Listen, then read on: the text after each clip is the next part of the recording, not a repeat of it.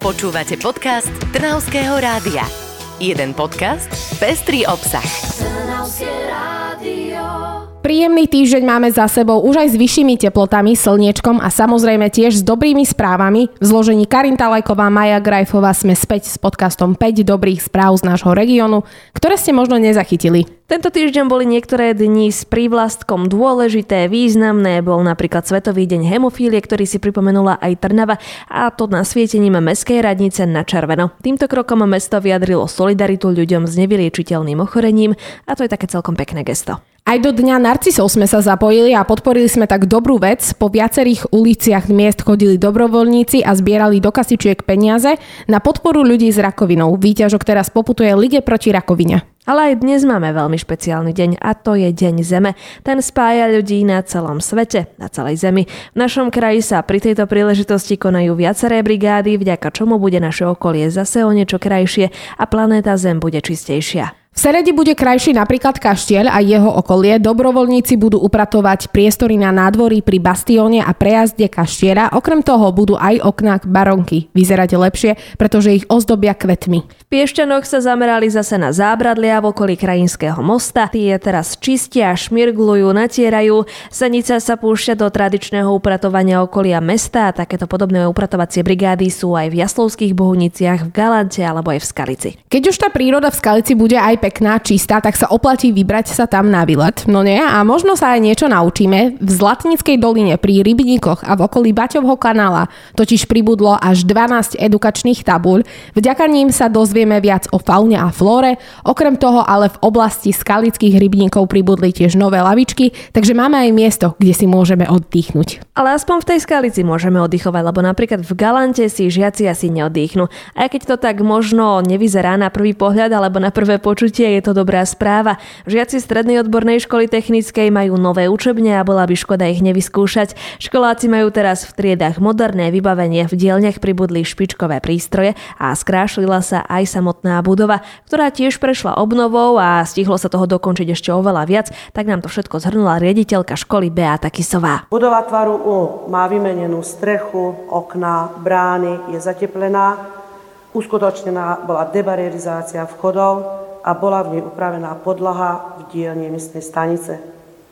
Hlavná budova prešla komplexnou rekonstrukciou s prístavbou sociálnych zariadení, dvoch učební a šatní. Toľko nových vecí, to sa naozaj musia tešiť. Hlavne obnova trvala od roku 2020 až doteraz, takže radosť z dokončenia musela byť ešte väčšia. A že aj tá radosť bola, nielen zo strany študentov, potešil sa aj župan Jozef Vyskupič. Aj keď sú problémy, tak e, na konci dňa je vo výsledkovej rovine pretrhnutím celovej pásky to, čo všetci máme na srdci a to je lepšie a adekvátnejšie vzdelávacie priestory pre našu študujúcu mládež, mládež a zároveň pre pedagogických a nepedagogických pracovníkov. Je to skvelé, keď sa po dlhoročnom úsilí dávajú veci dokopy. Napríklad aj také sídlisko Linčianska v Trnave čaká na revitalizáciu už 4 roky, no a my vieme, kedy s ňou mesto chce začať.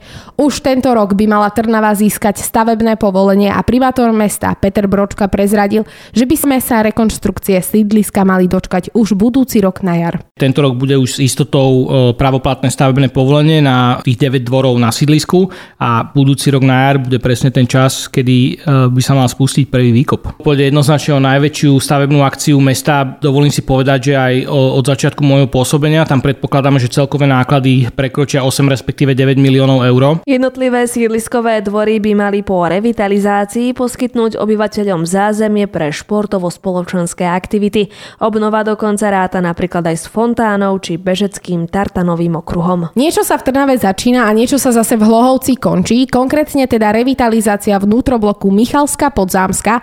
Tam nájdeme obnovené a rozšírené športovisko, pribudli workout prvky, dve nové detské ihriská, zelenie, lavičky či vynovené verejné osvetlenie. A aj v Smoleniciach majú novinku. Možno trošku takú netypickú, ale ekologickú. O historickú lokalitu s hradiskom na Molpíre sa budú starať kozy. A že ako? No jednoducho sa budú pásť. Pastva bude ohradená oplotkami, turisti sa nemusia obávať, prekážať im nebudú, lebo v týchto oplotkoch budú aj bráničky. Takže Smolenice sa nám menia na také Alpy, pretože práve tam je to úplne bežné, že sa o trávu starajú kozy.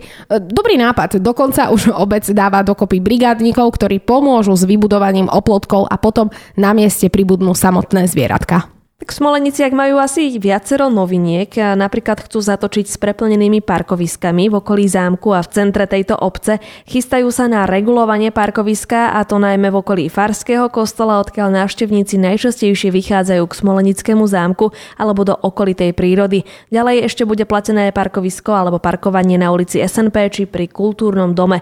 Prečo sa obec vlastne takto rozhodla, tak to nám vysvetlila starostka Svetlana Petrovičová. V prvom rade je to spôsob, akým sa parkuje v blízkosti našich historických pamiatok.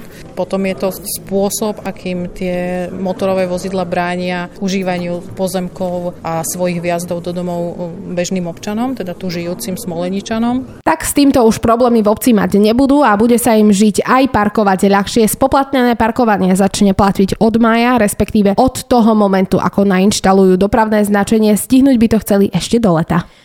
Jo, leto, tak to už by som chcela takéto obdobie, kedy si len lahnem na trávu a budem si užívať slnko. Veď to môžeš už aj uh, teraz predsa len máme slniečko, to nám svieti aj príjemne, už je teplo. Možno by si to ale mohla vyskúšať aj večer, pretože na oblohe sa v týchto dňoch odohráva ozajstné vesmírne divadlo. Od polnoci môžeme sledovať meteorický roj Lirit a podmienky sú podľa astronómov naozaj výborné. Tak ja ďakujem za tým, určite to vyskúšam, potom dám vedieť, či som aj niečo uvidela. A my vám, milí poslucháči a milé poslucháčky, zase dáme o týždeň vedieť, čo dobre sa v našom kraji stalo. Dovtedy do počutia. Do počutia. Počúvali ste podcast Trnavského rádia. www.trnavskeradio.sk